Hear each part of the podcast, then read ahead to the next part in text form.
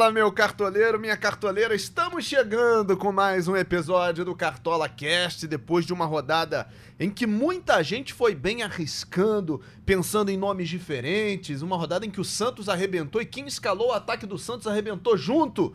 Teve a volta do Cano fazendo gol. Enfim, foi uma rodada bem diferente. A gente tá aqui para falar do que passou e do que vem por aí no final de semana, porque um tabu vai cair nessa rodada. Então vamos falar sobre tudo isso é, na, tô sempre aqui muito bem acompanhado.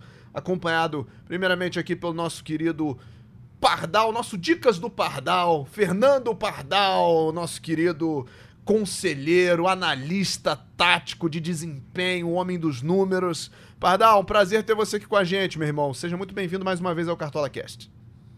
E aí, Bernardo, tudo bom, cara? Eu que agradeço estar aqui, né? Sempre bom estar participando.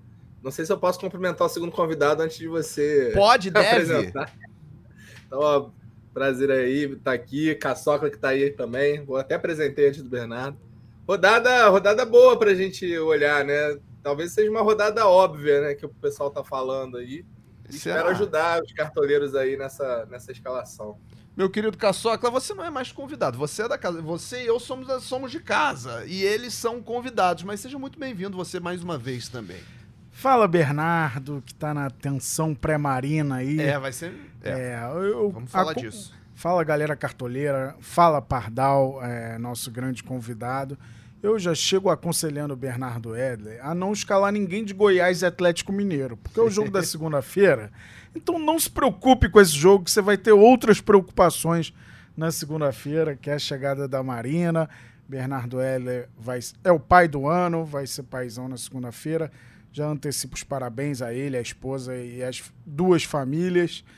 É, mas vamos aí, o Cartola é muito curioso, cara, porque a rodada passada que parecia muito difícil de acertar as escolhas, eu fiz 93 pontos, você já contou aqui nos bastidores que fez 93 pontos. 93,64. É, ó, quer me humilhar, ganhou nos, nas, nas centavetas. Nos centésimos. e o Pardal teve o time passando dos 100. E essa rodada, como o Pardal falou, né, a gente per... teve um tabu quebrado, né? Verdade. Você vai contar daqui a pouco. Temos apenas oito jogos válidos, o que não tinha acontecido ainda nessa temporada do Cartola. Primeira vez que a gente perde dois jogos aí, Corinthians e Grêmio, América e Vasco não vão valer. Mas desses oito jogos, temos vários assim com favoritismo bem claro. A gente vai falar disso daqui a pouquinho. Então é uma rodada que tem tudo para se desenhar de uma forma boa também. É, a gente até tem opção demais. Difícil não botar Hulk e Tiquinho no ataque, né? É, e aí a terceira peça, acho que o Vitor Roque é um nome também de muito peso. Então, cara. O Tigrinho? É, Tigrinho, Tiquinho e, e. É... é o Ticudo, é o Ticudo, pô. Botafoguense a gente tá tudo com Udo. Ticudo, Fogudo. Segovudo. Só o Sará, só, só, só, só, só o, o, Segovinha. o Segovia, que é Segovinha, pô.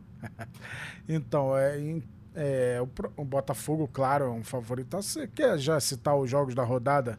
Ah, quero. Ah, então vamos citar os jogos vamos da rodada e a gente vai em cima deles. Perfeito. É, nessa próxima rodada, rodada de número 15 do Campeonato Brasileiro, teremos o Botafogudo, como bem falou o Fogudo, como bem falou o Pardal, abrindo a rodada às 9 da noite de sábado contra o Red Bull Bragantino, jogo no Nilton. E aí já no domingo 11 da manhã tem Cruzeiro e Coritiba, domingo 4 da tarde, horário de vários jogos, hein? Flu-Fla no Maracanã, São Paulo e Santos no Morumbi, Fortaleza e Cuiabá jogo no Castelão. 18h30 tem Internacional e Palmeiras, tem Atlético Paranaense e Bahia na Liga Arena. E aí, às 8 da noite de segunda-feira, a gente ainda tem é, Goiás e Atlético Mineiro. 9 e meia da noite de segunda-feira, Corinthians e Grêmio, América Mineiro e Vasco. Esses últimos dois jogos, Corinthians e Grêmio, Atlético. É, América Mineiro e Vasco não valerão para a rodada, Caçoca. E aí é sempre bom explicar por que, que esses jogos não entram e o das oito entra. Então, é, Corinthians e América Mineiro vão se enfrentar pela Copa do Brasil no sábado, né? É, então, os jogos de Corinthians e América tiveram que ser adiados e atrapalharam o nosso 100%, 100 de aproveitamento aí do Cartola em 2023. E um dado curioso, né?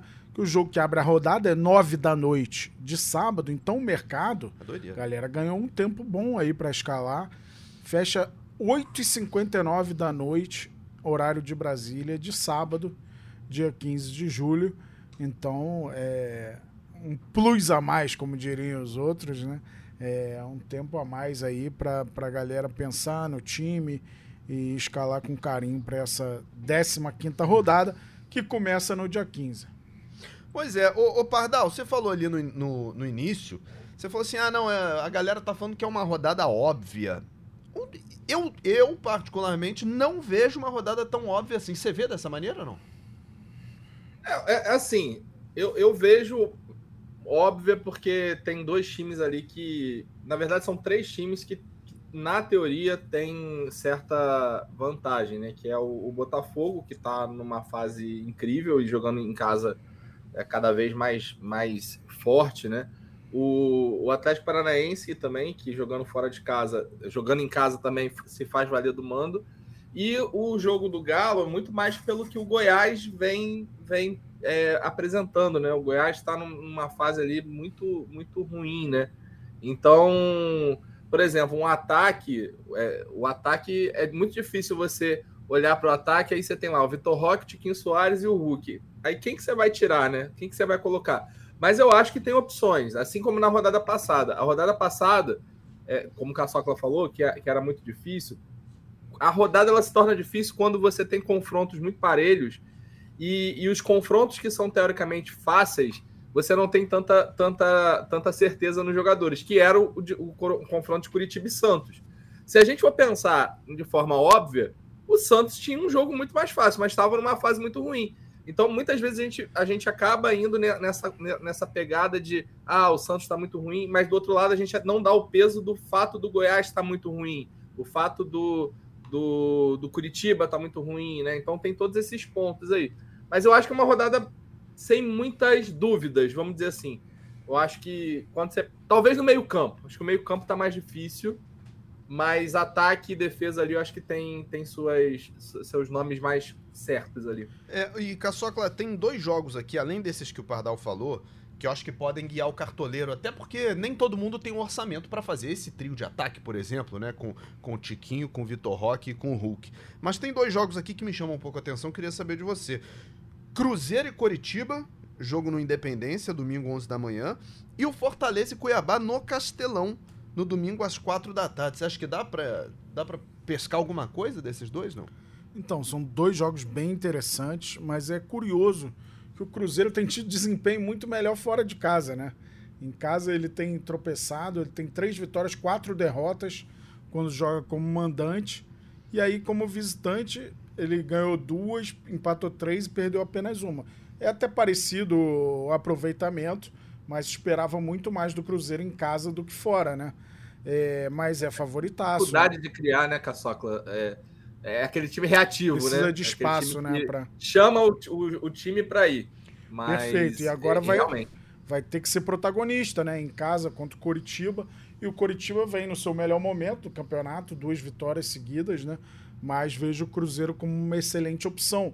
Difícil do Cruzeiro tá o ataque. O Bruno Rodrigues começou com tudo, depois o Wesley se mostrou a melhor opção. O Gilberto Henrique Dourado não engrenaram até agora. Verdade. É, até o Stênio tem sido testado, né? Então é, é, difícil pensar nos jogadores do Cruzeiro do meio para frente e ser assertivo. Então o Marlon se torna quase que uma obrigação nessa rodada, pelo desempenho que ele vem tendo, pela possibilidade de SG. E aí o Fortaleza e Cuiabá, cara, o Fortaleza é um time que toma muito pouco gol, então é, vale olhar com muito carinho para a defesa é, do Fortaleza. O Cuiabá não é um time de muitos gols, mas tem surpreendido fora de casa, normalmente com um gol do Daverson, né? É, mas são duas grandes opções. Eu boto o equilíbrio mais no Fla-Flu e nesse Inter e Palmeiras, sendo que o Inter tem uma vantagem imensa de ter descansado a semana toda e o Palmeiras joga ainda hoje, né? A gente está gravando o podcast nesta quinta-feira. O Palmeiras enfrenta o São Paulo pela Copa do Brasil. Isso pode ser um fator muito favorável ao Internacional. Mas o Inter é aquele time que nenhum cartoleiro confia, né? Acho que nenhum Colorado é. confia Se perguntar o Betim, ele não confia tanto assim no Inter. Ó, o Betim confia pra caramba É. no Inter, porque toda rodada ele posta no Instagram que um jogador do Inter é bom pra rodada pra diferenciar. Pode ver, nessa daí ele vai postar alguma coisa lá, algum, algum jogador. Foi com o Maurício, foi com o Valência. Ele tá zicando o Inter, cara. Então, ele posta lá no Instagram e já fala, já era. O Inter não tem aquele homem gol que Não faz tem. gol com frequência. Como o Cruzeiro espera- não tem também, né? Não tem. A gente espera que o Ener Valência assuma esse papel, mas tá chegando agora. Jogou contra o Fluminense. Um jogo que o Inter estava totalmente desfalcado, sem Johnny, sem Alan Patrick, sem Maurício. Então foi um jogo de muita dificuldade para o Mano armar o time. Só que o Inter tem que ir para dentro, precisa ganhar esse jogo. Agora, é, Pardal, a gente tá falando aqui do Inter. Só que assim, a fase do Palmeiras também tá estranhamente. é, eu não vou falar que a fase do Palmeiras é ruim, longe disso. Mas os últimos jogos do Palmeiras não têm inspirado a confiança é, que a gente se acostumou a, a depositar nele, né? Perdeu pro Botafogo, empatou com o Flamengo e perdeu pro São Paulo pela Copa do Brasil. Teve alguma dificuldade no, no último jogo da Libertadores, enfim.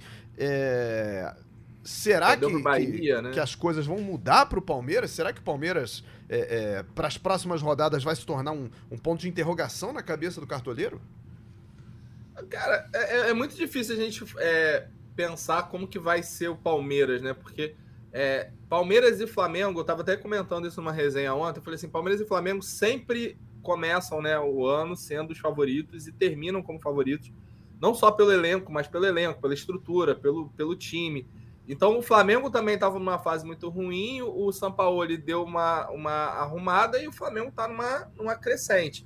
O Palmeiras pode acontecer a mesma coisa. Eu acho que o que o, Ca... Caçocla falou de jogar hoje e jogar daqui a três dias, né? É realmente é, um- é uma coisa que pode afetar bastante, até pelo fato que hoje não é um jogo fácil.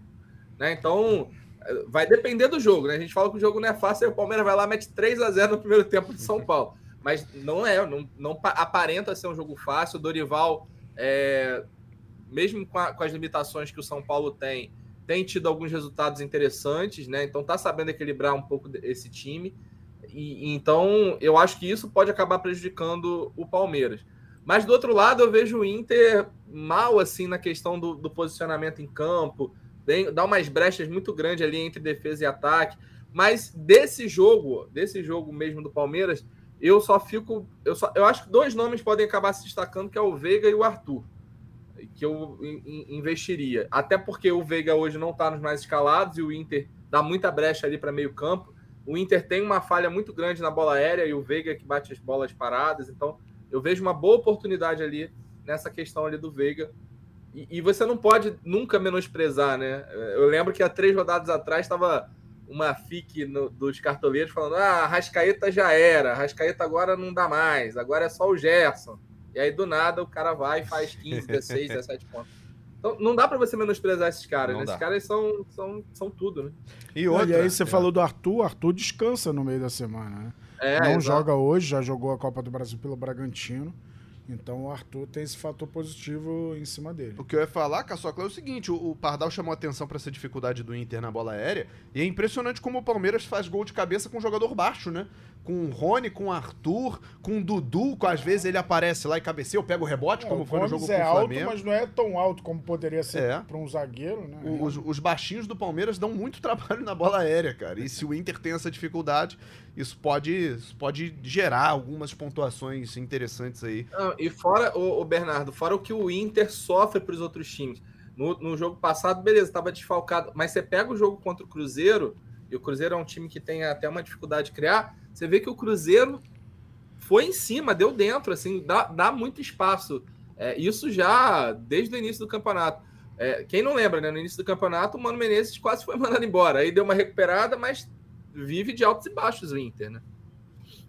É, é, é um. é, eu acho que. Eu tô fugindo desse jogo por enquanto.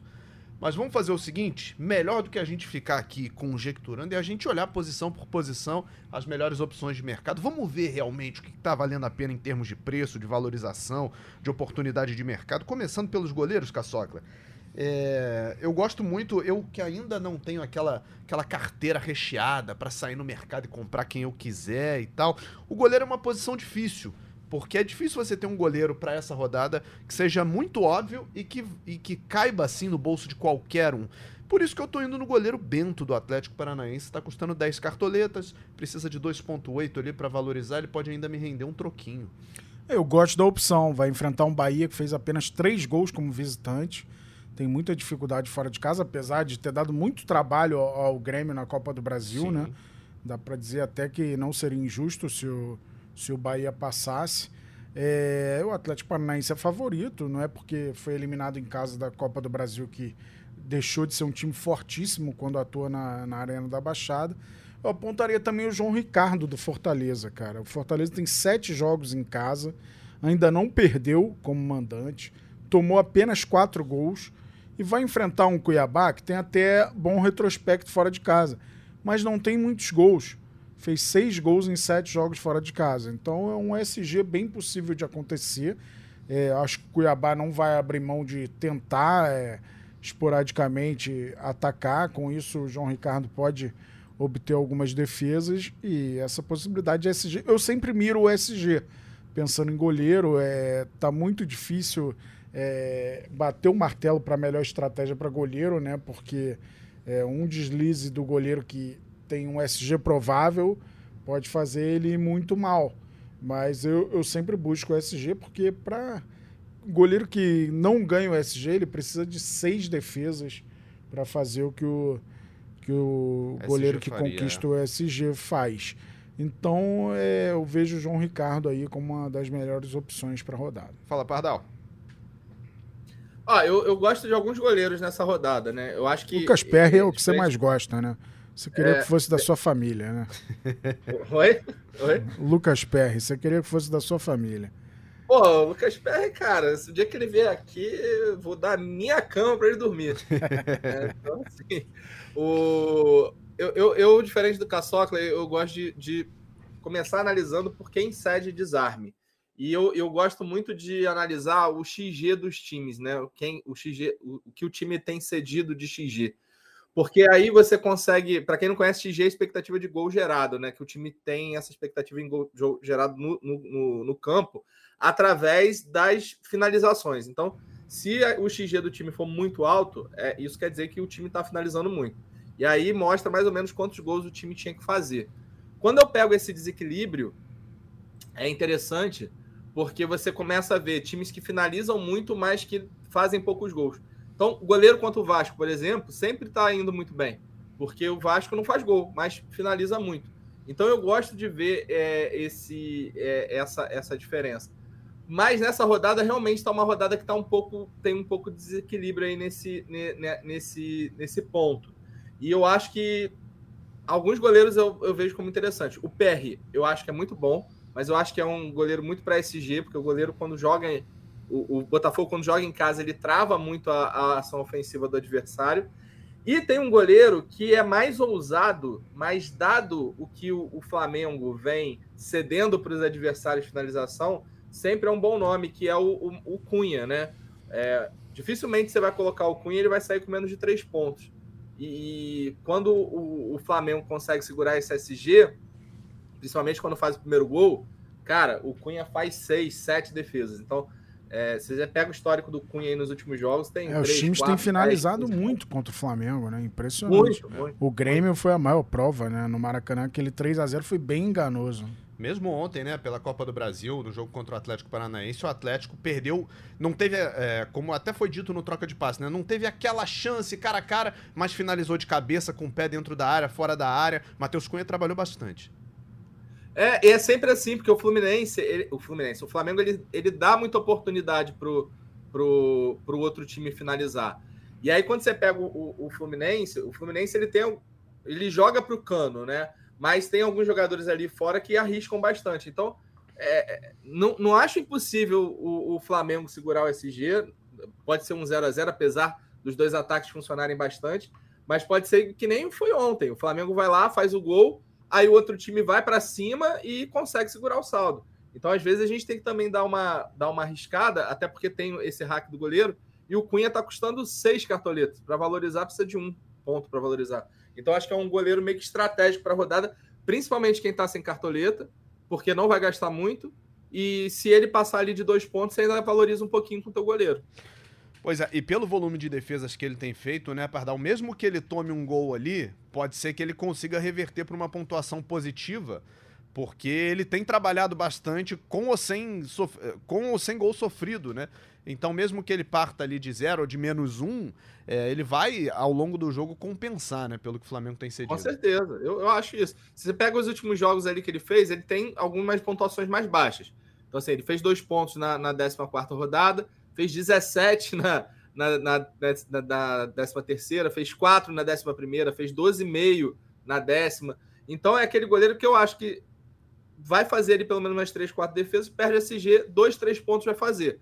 E aí você não gasta muito com goleiro e você valoriza. E eu tenho, uma, eu tenho uma, um cálculo que eu faço que é o seguinte: o goleiro, quando vai muito bem, quando você pega um goleiro muito bem, em condições normais, né? Ele faz ali de 3 a 4 defesas, segurando SG, vai fazer 8, 9 pontos. Se você pega um Cunha perdendo SG, é, fazendo 2, 3 pontos, a diferença entre o Cunha e esse goleiro que vai muito bem vai ser de 5, 6 pontos. Não, não, não vai te afetar tanto. E aí você economiza na cartoleta para você escalar um ataque que vai fazer a diferença. Eu prefiro você perder 5 pontos aqui no ataque, mas você priorizar na, na, defesa, no goleiro, mas você priorizar o ataque que pode te entregar 13 Boa. do que correr o risco de economizar lá na frente.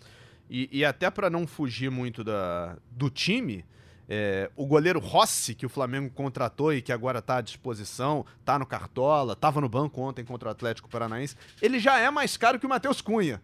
Então, para fazer o hack, é, o Rossi está custando 7 e o Matheus Cunha está na casa do, das 6 cartoletas. Então, você não perde muito para fazer esse hack, perde ali alguns, algumas centavetas, mas garante que o, o seu goleiro ou vai zerar ou vai ser positivo, Caçoca. É isso, o Pardal é muito estudioso, né? A ousadia dele é sempre premiada. É, mas eu, eu fujo assim, de um goleiro no clássico. assim, o Fluminense tem tido um grande retrospecto contra o Flamengo, apesar da eliminação na Copa do Brasil. Então eu, eu tento mais ser comedido ao escolher os goleiros, mas ele deu exemplos aí, o quanto que o Flamengo tem sido atacado e invariavelmente o Matheus Cunha tem feito muitas defesas, né? Ontem foi mais um exemplo disso, não valeu para o Cartola, mas foi mais um exemplo de que é uma grande opção. Mas eu ficaria é, entre os dois que a gente já falou e o Lucas Perry é, como as melhores opções aí para a rodada. E pensando um pouco também no Everson, acho que o Atlético Mineiro, o Atlético Mineiro tem que é, aproveitar o fato de enfrentar o Goiás para sair desse mau momento, né? É um jogo fora de casa. Goiás é perigoso na Serrinha, mas o Atlético Mineiro ainda não venceu com o Filipão. Então é o jogo para vencer e mostrar que está querendo alguma coisa mais importante no Campeonato Brasileiro. E o, e o, o, o, Goiás, ele, ele finaliza, né? Quando ele joga em casa. Tava até tentando pegar aqui os números do, do, do Goiás. Um jogador interessante é o Julian Palacios. Ó, nos últimos jogador. cinco jogos, nos últimos cinco jogos do Goiás, jogando é, como visitante. Como mandante? Como mandante, é, foram 23 defesas cedidas. Você teve o, o Gabriel do, do Cuiabá fazendo sete defesas. Do Coxa. O Fábio Gabriel, fazendo sete defesas. É, do Coxa, sete. Fábio do Fluminense com sete defesas. Walter com três defesas. Aí o Perry acabou fazendo duas. E o Everton com quatro defesas. Então eu acho aí que o, que o Everson pode ser um nome interessante. Até porque você tem o Arana no mais escalado e você tem o Filipão como técnico mais escalado. Você fugir desses dois para colocar um Everson ali, pode funcionar. Pois é, são, são grandes opções aí. Então, você tem uma boa, uma boa gama de, goleiro, de goleiros aí para escolher. A gente continua falando da zaga. Vamos dar uma olhada nas laterais. É, opções interessantes. A gente já até falou, né, Caçocla, aqui no, no início da, do podcast, da opção do Marlon, só que o Marlon custa 17,23 cartoletas para mim é uma carta completamente fora do baralho, então eu vou ter que pensar em opções um pouquinho mais econômicas, mas que, que possam me entregar alguma coisa diferente, né? E aliás, existe uma diferença de preço, né? Do, do o Marlon 17, o Marcelo do Fluminense 15, e aí é de 12 para baixo, assim, né? São dois laterais com preço muito distante da, de todos os outros. Dito isso, Caçocla, você vai de Marlon? Cara, eu não tava indo de Marlon, eu não gosto de modinhas não gosto de modinhas. Mas é, chegaria a ser uma burrice, né? É, nessa rodada não ir de Marlon. A gente sabe que está muito caro, né? Então muitas vezes pode pesar para o cartoleiro outra escolha, pelo fato do Marlon ser o, o, lateral mais caro. Será que o Marlon já imaginou um dia ele num mercado estar mais caro que o Marcelo na vida? Ele nunca imaginou isso. Mas aqui é um pouco diferente a mecânica, né? Então é, ele se torna uma excelente opção. O Bruno Pacheco, né, por tudo que eu já falei do Fortaleza, da força defensiva, ele está com uma média excelente de quase 7 pontos. É, foi muito bem na rodada que passou. Ó, e a média dele em casa é 7,61. Excelente opção. O de Plácido tem surpreendido também com a média excelente. É um cara forte nos desarmes. É, é é, talvez seja o jogador menos badalado aí desse Botafogo, né? Mas ele vem fazendo ó, três assistências em 13 jogos, 31 desarmes. Então tem muita opção dessas mais caras, né, cara? É, então o cartoleiro tem que dosar. Normalmente, se tu botar o Marlon, tu vai se complicar para para botar esses outros. Aí tem a opção do, do Marçal, que é um pouco mais barato, mas vem. Esse eu tá, já gosto. Tá voltando de lesão. É, o, o, o, Arana a gente espera um pouco mais dele, né? Mas é, não dá para duvidar dele. Cara, um lateral que eu pensei para essa rodada foi o Saravia, que era um cara muito forte nos desarmes. Só que eu tenho medo de chegar na hora não jogar, mesmo com o Mariano suspenso. É, não sei é, se o Filipão vai acreditar no Saravia como provável. A gente deve ter mais notícias é, na sexta-feira, né? Lembrando que o Galo joga só na segunda-feira, mas o que não falta é boa opção aí para lateral. Agora... Deixei alguma? Eu acho que faltou o Caio Paulista desse, dessa lista aí. Caio Paulista que, que vai pegar um jogo ali contra o Santos. Santos que ganhou do Goiás, né? Mas ainda a gente não sabe para que caminho tá indo. Ganhou o Caio Paulista vai pegar o Lucas mesmo. Braga, né? O Lucas Braga, sempre que jogou, o marcador do Lucas Braga fez pelo menos três desarmes. Daí eu acompanho desde a época que o desarme era 1,50. Lucas Braga no time é que, era que nem o Ângelo, cara. O Ângelo também no time do, do Santos é de muito desarme. É, então o Caio Paulista acho que pode acabar é, se beneficiando disso. É, e ele tem uma média muito boa, né? 4,54. Ele é. precisa de metade dessa média para se valorizar. É uma opção de mercado bem interessante. Agora, por enquanto, eu, eu gosto muito da opção do Marçal, já citado aqui pelo, pelo Caçocla. Tem o Marçal opção... é muito boa. É. É, todos esses laterais aí que, que o Caçocla falou enfrentam jogadores que perdem muita posse de bola, né? O Marçal enfrenta o, o Sorriso, a gente está falando ali do Caio Paulista que enfrenta o Lucas Braga, o Bruno Pacheco enfrenta o Jonathan Cafu. Lembrando que o Jonathan Cafu é, é a saída, né? É o, o do, de bola ali do, do Cuiabá e, e também quem marca o Jonathan Cafu acaba desarmando bastante.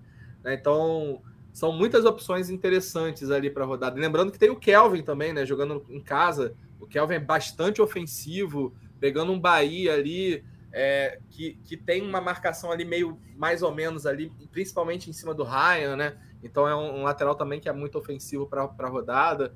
O próprio Saravia pega o Anderson Oliveira, que na rodada passada perdeu oito posses e o lateral do, do, do, do, Santos, se eu não me engano, fez cinco, cinco desarmes, né? Cinco, seis desarmes. Então tem muita boa opção de lateral essa rodada, tá recheado. Pois é, são excelentes opções aí pro, pro cartoleiro montar o seu time. Agora a gente, quando olha pra zaga, fica difícil, né, Pardal, não falar do Botafogo, não falar do Vitor Cuesta, não falar do Adrielson. É, é. Qualquer que seja o orçamento do cartoleiro, são investimentos que têm compensado. Principalmente o Cuesta, né? Porque ele tem o, o valor defensivo e ele tem aparecido muito bem nos valores ofensivos também. É, o Cuesta ele bate falta, aquelas faltas frontais, né? Ele, ele geralmente ele bate. É, é, um jogador que ataca a bola, então ele tem o desarme, porque o Adrielson ele fica na, na, na interceptação. Né? Ele, ele cobre ali é, quando a bola passa, então ele fica ali na marcação, então ele intercepta muito mas o Cuesta ele desarma mais. E já no ataque, o Adrielson geralmente é o cara que recebe a bola, né? Ele tá até tendo mais finalização que o Cuesta, mas o Cuesta geralmente é o cara que ataca a bola. Então a chance do Cuesta ter uma, uma assistência é grande. Então quando você coloca tudo no mesmo, na mesma é, né? prateleira, o Cuesta fica um pouquinho à frente, né? E o Cuesta vai jogar do lado esquerdo, onde vai marcar o sorriso, né? Então também tem um potencial muito grande ali de desarme nessa rodada. E aí, Caçocla, além de Botafogo, o que que te, o que que te apetece no mercado dos Cara, o Atlético Paranaense perdeu o Pedro Henrique, né? Que sofreu uma fratura no tornozelo no fim do jogo é, contra o Flamengo. É, apesar de ser é, um zagueiro que usa mais a força, acho o Thiago Heleno uma ótima opção para a rodada. É um cara muito forte no jogo aéreo. Acho que o Atlético Paranaense vai para cima para tentar fazer valer o seu mando de campo, que normalmente é, dá certo. Então, uma opção aí interessante. Um time que força muito a jogada aérea, né? Tem muitos cabeceadores. Quando o Madison joga, tem o Madison, tem o Eric, tem o Thiago Heleno. É, o Pedro Henrique, infelizmente, não vai poder jogar, mas é um time muito forte no jogo aéreo e vejo o Thiago Heleno como uma opção muito, muito interessante.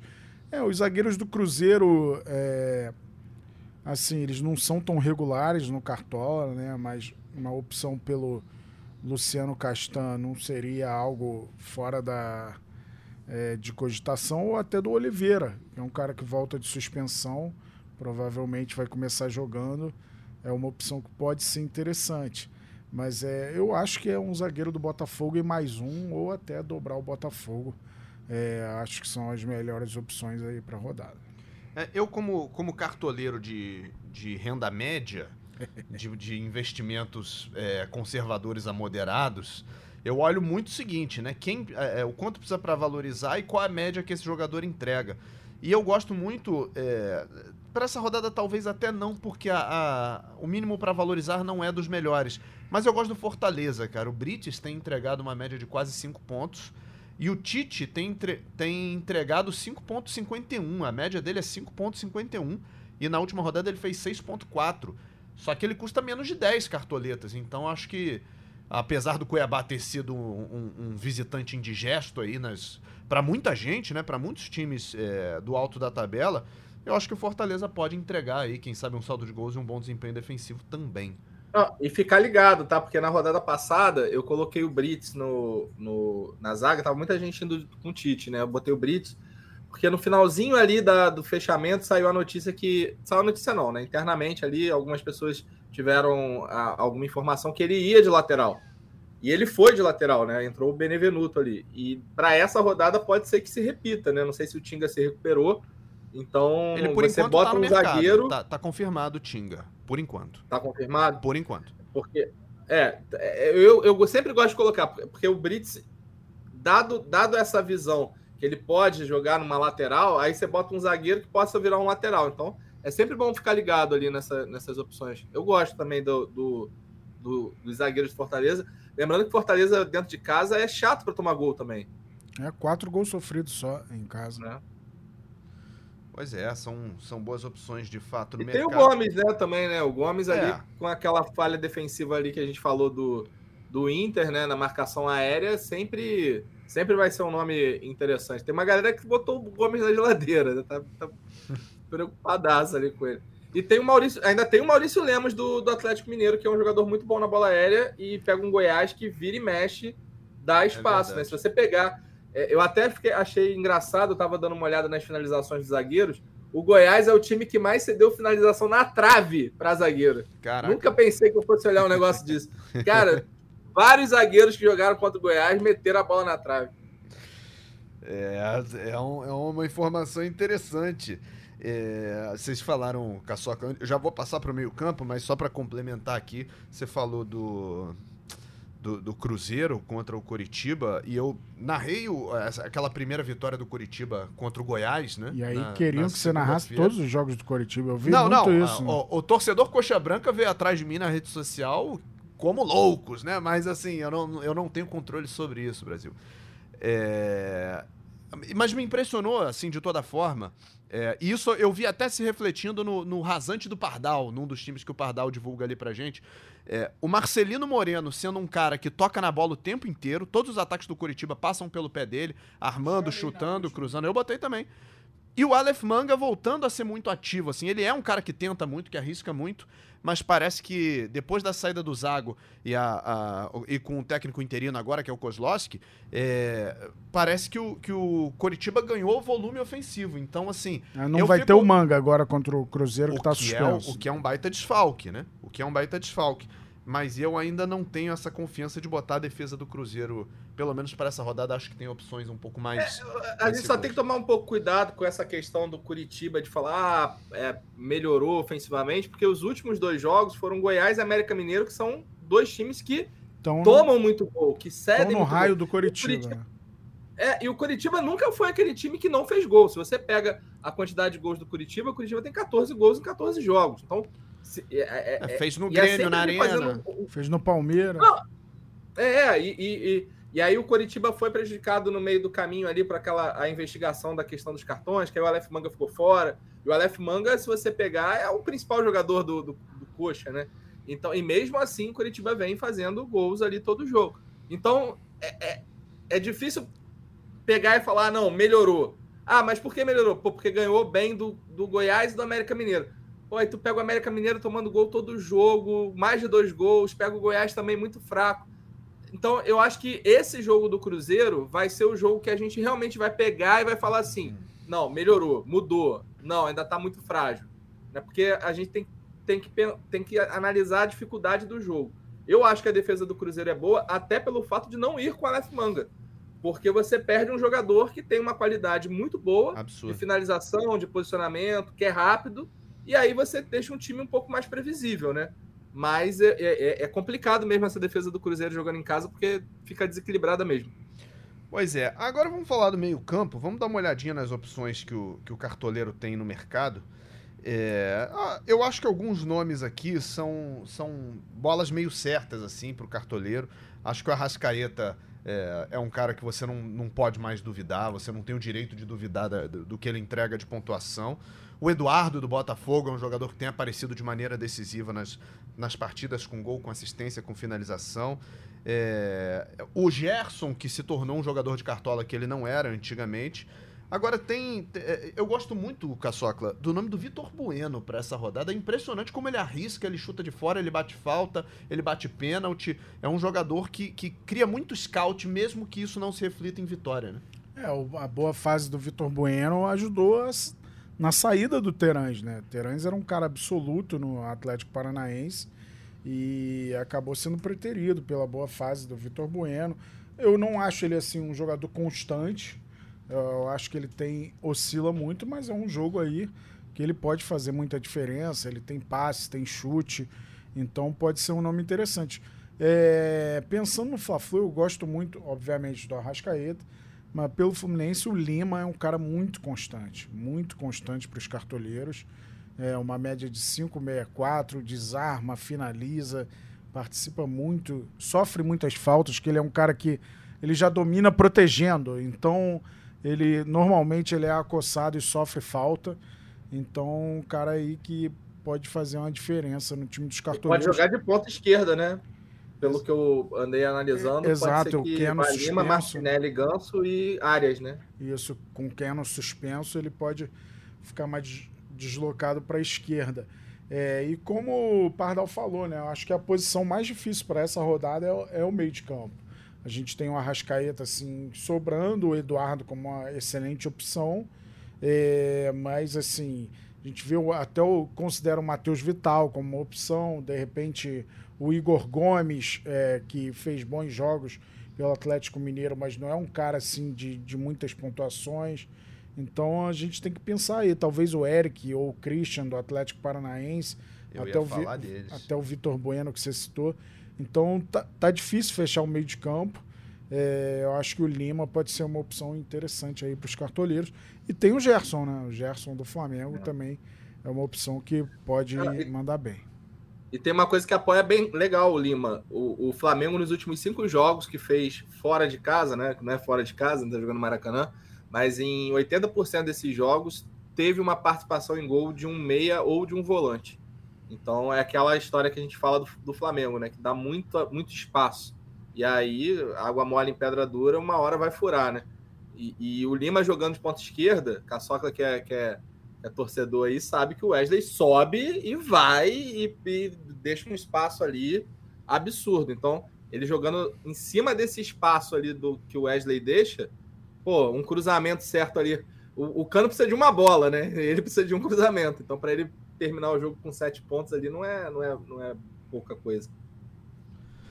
Pois é, vai ser um, vai ser um, um, encontro ali, né? O Lima como ponto esquerda, se for mesmo, batendo de frente com o Wesley, que tem esse gás, essa vontade de subir pro ataque, às vezes deixa, deixa meio desguarnecido Não, e, ali, né? E tem um detalhe que o Keno tem feito muito, ajudado o Marcelo na marcação. Que o Marcelo tem toda a qualidade que tem, mas para marcar ele tem dificuldade. Então aumenta a chance do Lima de desarmar por isso. O Keno tem sido o cobertor do Marcelo é, nos jogos do Fluminense. É o melhor momento do Keno no Fluminense e atacando e defendendo, já que o Marcelo deixa espaço, já não está na forma física é, que já, já esteve, é, mas é um jogador que faz toda a diferença. Na última rodada a gente viu, né? Brilhou muito, não dá para desconsiderar. É, e a gente falou de laterais, né? O Flamengo não vai ter o Ayrton Lucas. É, é, é uma perda muito grande para o clássico e para os cartoleiros. Verdade. E que pode gerar uma, uma consequência para a ponta direita de quem ataca, né? Porque em vez de bater de frente com Ayrton Lucas, que não cansa nunca, o homem corre muito o jogo inteiro, vai bater de frente provavelmente com o Felipe Luiz ou até com o Léo Pereira se jogar improvisado ali, mas que não tem esse, esse cacuete de ataque. Eu acho que não vai jogar improvisado porque o Fabrício Bruno tá suspenso também. Então ele. Vai ter que jogar de zagueiro. Vai fazer a zaga, né? Pois é, vamos, vamos ver no que vai dar. E, e é, outro. O Felipe Luiz, ele, ele, é, ele não deve subir tanto, né? Deve, deve ficar mais preso à marcação. Mas alguns, algum tempo já que quando ele sobe, ele não, não tem fôlego para voltar. Então, realmente é, um, é um, uma oportunidade. Esse jogo eu acho que vai ser um jogo bem movimentado. Flamengo e Fluminense tem tudo para ser um jogo bem movimentado. É, o, o, único ponto que eu queria botar em relação a esse jogo, antes da gente olhar outras opções, né? A gente só falou praticamente de Atlético Paranaense e do Fla-Flu até aqui, é que o Sampaoli tem, tem manifestado é, restrições em relação ao desgaste dos jogadores depois de, de atuarem em campo sintético. Então, o Flamengo é, jogou é, num campo sintético. O Sampaoli ficou preocupado e ficou preocupado com o desgaste dos jogadores que entrariam em campo, porque ele tem reclamado, ele não gosta, ele não é a favor de, de gramado sintético, então não sei o que, que ele vai fazer para o Fla-Flu, né? Se ele vai manter a estrutura do time que jogou na, na Arena da Baixada, na Liga Arena, ou se ele vai dar uma misturada de novo, como ele fez, por exemplo, contra o Palmeiras, né? É, começou com um time diferente, para depois ir soltando os caras ali para segurar um pouquinho, até porque na, na, na arena do Palmeiras o, o, gramado também é, é artificial. A certeza que ele não vai repetir o time, que ele não faz isso nunca, ele e agora repete, obrigatoriamente é. ele não vai. É. Porque Ayrton Lucas e Fabrício Bruno estão suspensos. Nem se ele quiser. O Pulgar sentiu, né? O Bruno Henrique machucado, então o Flamengo tem alguns problemas é, pelo lado do Fluminense Alexander continua fora, né? E o Keno suspenso. E o Ganso está com um problema facite plantar, mas a tendência é de que ele comece. A gente vai ter mais notícias aí até o fechamento do mercado. Agora, Pardal, nem só de Fla-Flu e de Atlético Paranaense vai viver o meio-campo do cartoleiro, né? Você tem outras, outras possibilidades, outras opções que te chamam a atenção, não? Ah, o Eduardo é um jogador que me chama a atenção do Botafogo. Mas eu, o Eduardo não é aquele meia clássico, né? É, é, o Eduardo ele tá fazendo muito de falso 9, ele pisa muito na área. Então você não vai ver muito o Eduardo finalizando com scout básico, e você vai ver mais o Eduardo com assistência e gol. Então, é, eu que vou frequentemente nos estádios, é, você vê, né? O Botafogo tem meio que um buraco ali no meio campo, que acho que com a, com a volta, com a entrada do Bruno Lage, isso deve mudar, porque ele deve mudar ali para 4-4-2. E o Eduardo, ele, ele, ele acaba sendo meio como um segundo atacante. O Tiquinho vem buscar mais jogo é, e arma mais o time até mesmo do que o Eduardo. Mas é, é um jogador muito, muito bom, né? Você tem um meia que pisa muito na área, é, um, é sempre muito, muito interessante. É, mas é um, uma rodada que está complicada ali para meia, né? Eu acho que é, talvez um, um, Pikachu, mas nem sei se o Pikachu vai jogar ou não, porque aí tem a questão do Marinho, se vai para o jogo ou não. É, mas tem o Pochettino do outro lado, que vira e mexe, faz ali uma, uma boa rodada, é um nome ali de médio para bom. O Veiga, como eu falei, né? Acho que o Veiga, a gente não pensar no Veiga, por mais que ele não esteja bem nas últimas rodadas, é muito complicado. O Veiga é o principal articulador do Palmeiras, né? Junto com ali com o Arthur. É o cara das bolas paradas, é o cara dos escanteios. E aí você tem um Veiga que não tá no mais escalado. E aí, para mim, é oportunidade, que nem o Arrascaeta na rodada passada. Ele não tava nos mais escalados. E entrou em 20 minutos, 15 minutos, fez um gol. Mas então, esses caras nunca pode. É, você não pode parar e falar assim: ah, não, pô, o Veiga não é uma boa. Pô, calma aí, né, cara? Vamos com calma, né?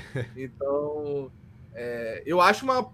Principalmente para quem tem cartoleta, porque se você pega o, o meio-campo mais escalado, eu acho que o Vitor Bueno realmente é um nome que tem que estar, porque o Bahia, inclusive, cede muita assistência, gol, pontuação para meia. O Arrascaeta é isso que você falou, Bernardo. É muito difícil você deixar ele de fora, ainda mais é, subindo a confiança, pegando a confiança, só se o Sampaoli realmente não quiser que ele jogue.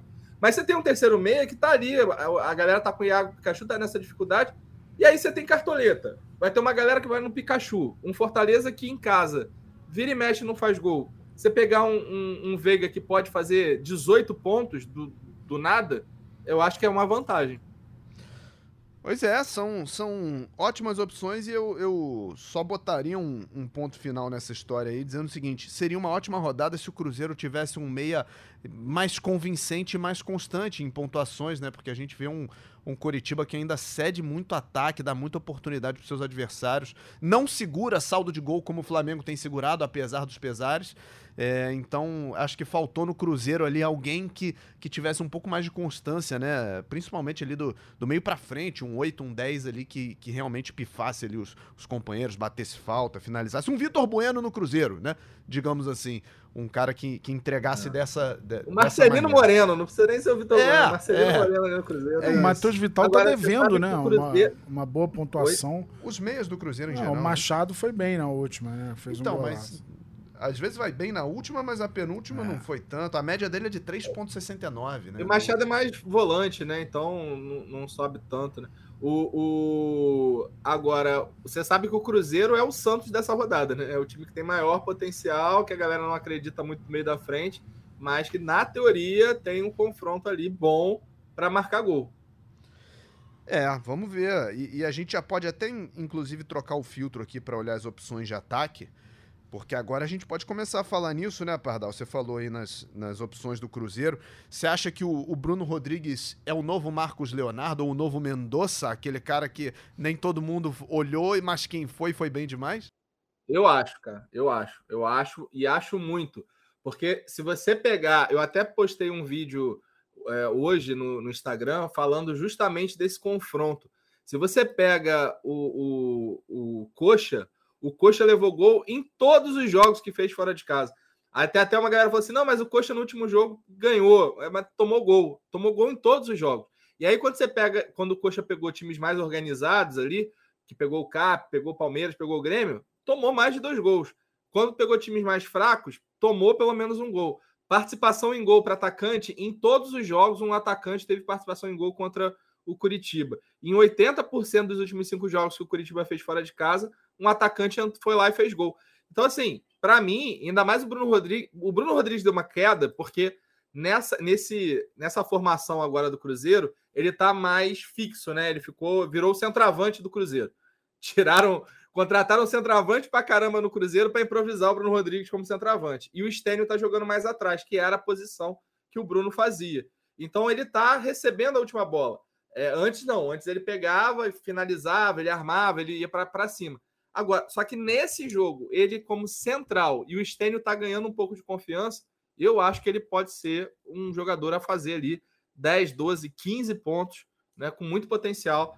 E por mais que o Curitiba é, esteja no melhor momento, é, em questão de números, né, eu ainda acho que esse time do Curitiba é muito frágil, principalmente jogando fora de casa. E aí, Caçocla? Pro ataque, a gente já falou aqui no início, né? Aquelas opções mais, mais evidentes, né? O Tiquinho, o Vitor Roque, o Hulk. Mas para quem não tem o dinheiro para bancar os três juntos, como é que faz? É, tem muitas opções. Acho que o Thiago Galhardo é um cara que a galera pode olhar com carinho. É, o Gabriel, né? O Cano. é, os dois têm muitos gols em Fla-Flus. É, os dois são é, muito goleadores nos Fla-Flus. O Cano é o artilheiro do Brasil na temporada, com 27 gols. Então são caras preciosos aí. De repente, um jogador de lado do Botafogo.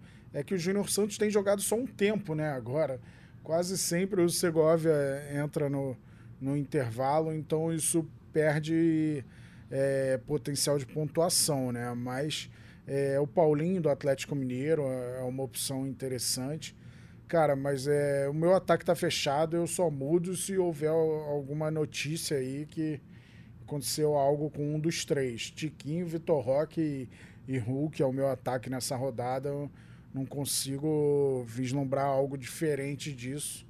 Mas é, a gente tem outras opções. O próprio Wesley do Cruzeiro é um cara que pode pontuar bem, porque ajuda na, na saída de bola do adversário, chega para finalizar. É, então a gente tem muita opção boa. Se o Caleri for para o jogo, acho uma opção acho uma opção espetacular também. Como ele vai fazer todo o esforço para jogar hoje, eu não sei qual vai ser a condição dele para jogar no, no fim de semana também. Então a gente tem que avaliar as opções aqui, mas o que não falta é boa opção. Enquanto temos a, a participação da Pardalzinha e ah, da, linda. Da, da Dog Pardal também. Você sabe que eu ensinei a, a, a Liz a cantar, né? Aí ela, ela vai pro colégio. Bota ela pra cantar o Segovinha. Ela vai pro aqui. colégio, tipo, Segovinha, an, an, an, Segovinha, an. Aí eu ensinei do Tiquinho Soares, né? Só que do Tiquinho Soares tem palavrão, né? Tem uma adaptação, né? Tem que mudar. A, não, aí, aí minha esposa falou: não, é, calma aí. Aí, ah, o dia já vem, Tiquinho Soares é joia. Aí agora ela fica: Tiquinho Soares é joia. Maravilhoso, cara. Espetacular. É... Muito Mas, bom. E eu fico vendo vocês falando isso. O que os tem que fazer nessa rodada é o seguinte: uhum. você tem três, três atacantes com muito potencial. Vitor Roque jogando em casa numa fase absurda, pegando um time do Bahia que tem uma defesa frágil. Tiquinho Soares numa fase absurda, pegando o Bragantino, que tá bem, mas, cara, o Botafogo tá numa fase muito boa. E o Hulk, por mais que o Atlético Mineiro não esteja numa fase boa, o Hulk sempre pontua muito bem. E do outro lado tá o Goiás, que tá numa fase péssima. Além disso, você tem o Bruno Rodrigues pegando o Curitiba, que é, para mim, o quarto atacante aí da rodada. Você tem esses quatro atacantes. Será que vale a pena você arriscar muito um atacante médio, né? Quando eu falo médio, por exemplo, o Cano é muito bom, é um o Flamengo toma gol direto, é um jogador muito participativo, mas é um clássico, é um jogo mais difícil. Será que o Cano vai ter mais chance de fazer 12, 13 pontos do que o Vitor Roque, por exemplo? Porque muita coisa que eu falo para a galera que me segue é esse, esse ano não é o campeonato, não é, não é o cartola de quem vai fazer gol. Porque gol todo mundo faz. É o cartola de quem vai fazer 12 pontos. Porque teve, tem rodada que você tem gol de quase todos os atacantes, aí você tem um atacante fazendo 9 pontos e o outro fazendo 16. Aí você fica chateado. Assim, pô, deveria ter posto 16. Não, mas teu atacante fez gol. Não, mas eu deveria ter posto 16. Porque tem muito gol. Então a gente tem que começar a cercar e olhar esse, esses potenciais ali.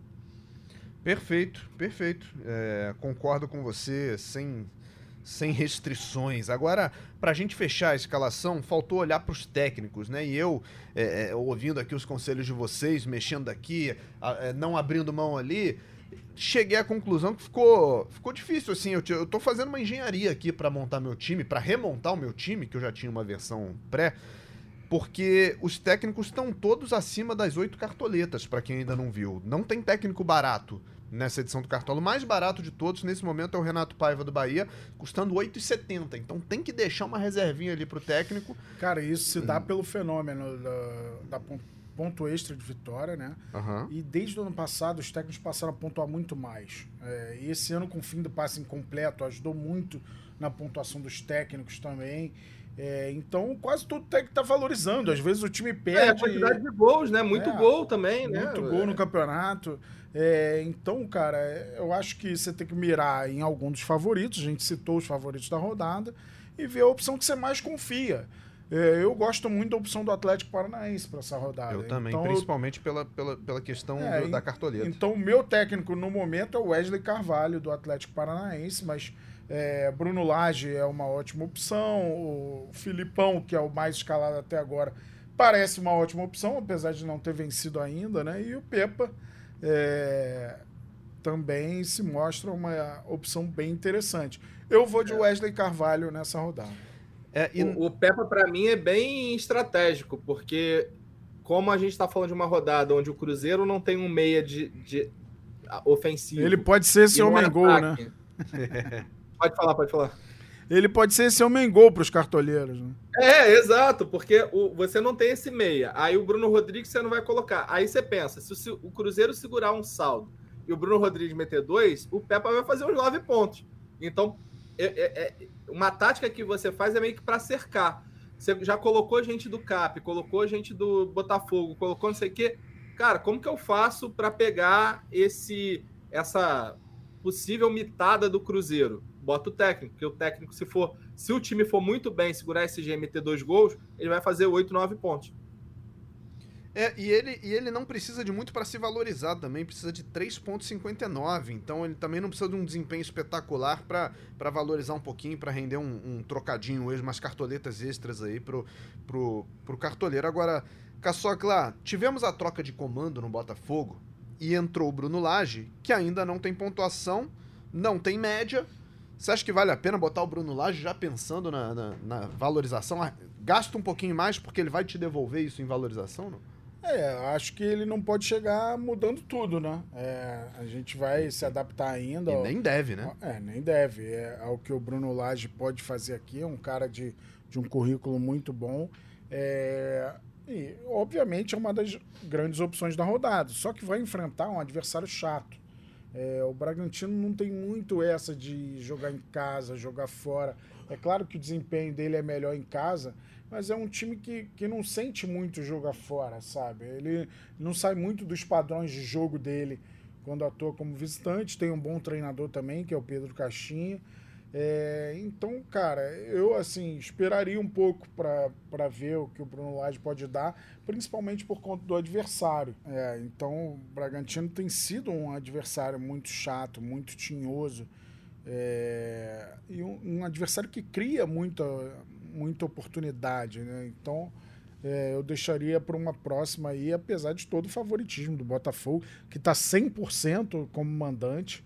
Vale ressaltar, é, tem muito peso esse número, mas é, eu, eu, assim, olhando para os oito confrontos que valem para o Cartola, eu apontei o Atlético Paranaense Bahia como um assim que eu acredito que vai dar o time mandante. É. Para mim, ou eu iria de, de, de, técnico do CAP ou eu iria com o Pepa. Para mim, são os dois nomes ali que realmente fazem sentido. Acho que é, é isso que você falou. O Botafogo pega um time chato, é, a chance de, é, de perder um SG não é pequena, porque o ataque do Bragantino é muito rápido, o, o Di Plácido é um jogador muito ofensivo, vira e mexe, é um, deixa um, muito espaço nas costas, então eu acho perigoso colocar um técnico do Botafogo nessa rodada.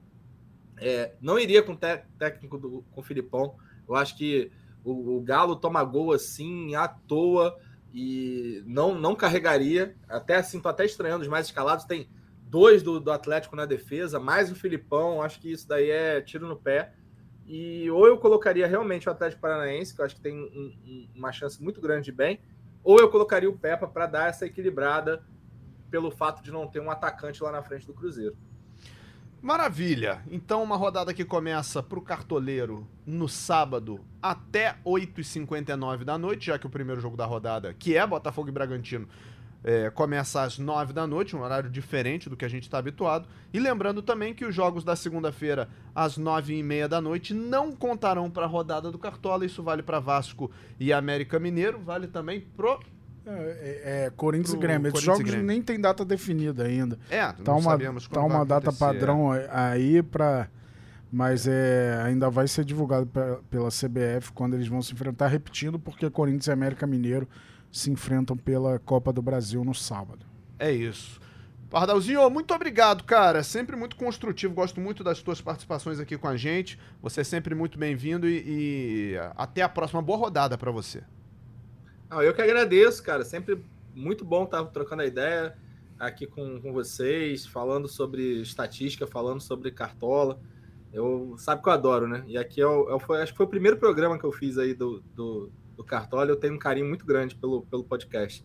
Aqui. Espero que vocês vão bem, mas que vão pior do que eu, porque a gente tá naquela liga lá do, do Dandan e eu tô lá segurando ali a, a liderança, os trancos e barrancos. Então, aqui começou todo o sucesso de, de Fernando Pardal. Né? É, verdade, é verdade. Esse, car esse Cartola Cast promovendo aí uh, as mitadas do Pardal para outros cartoleiros, né? Fazendo chegar mais longe. Caçocla, já escalei como capitã do meu time a minha Marina que vai chegar na segunda-feira. Ah, que coisa Então, me despeço aqui provisoriamente porque Marina nasce na segunda-feira, eu vou ter o tempo de licença, vou emendar aí com uns diazinhos de férias para poder dar o suporte, ficar em casa, é, acompanhar esses primeiros dias que vão ser que são muito difíceis, né, para qualquer pai e mãe. Mas eu volto, tá? Eu volto. E, espero reassumir esse podcast numa posição melhor do que a que eu me encontro é, nas é ligas difícil agora. vai se lembrar de escalar o time. não, pode ser que eu lembre lá nas três e meia da manhã. a vitória do Filipão. Tá escrito, pra não ver quem não quer. Segunda-feira, o jogo do Galo vai chegar dois gols do Hulk.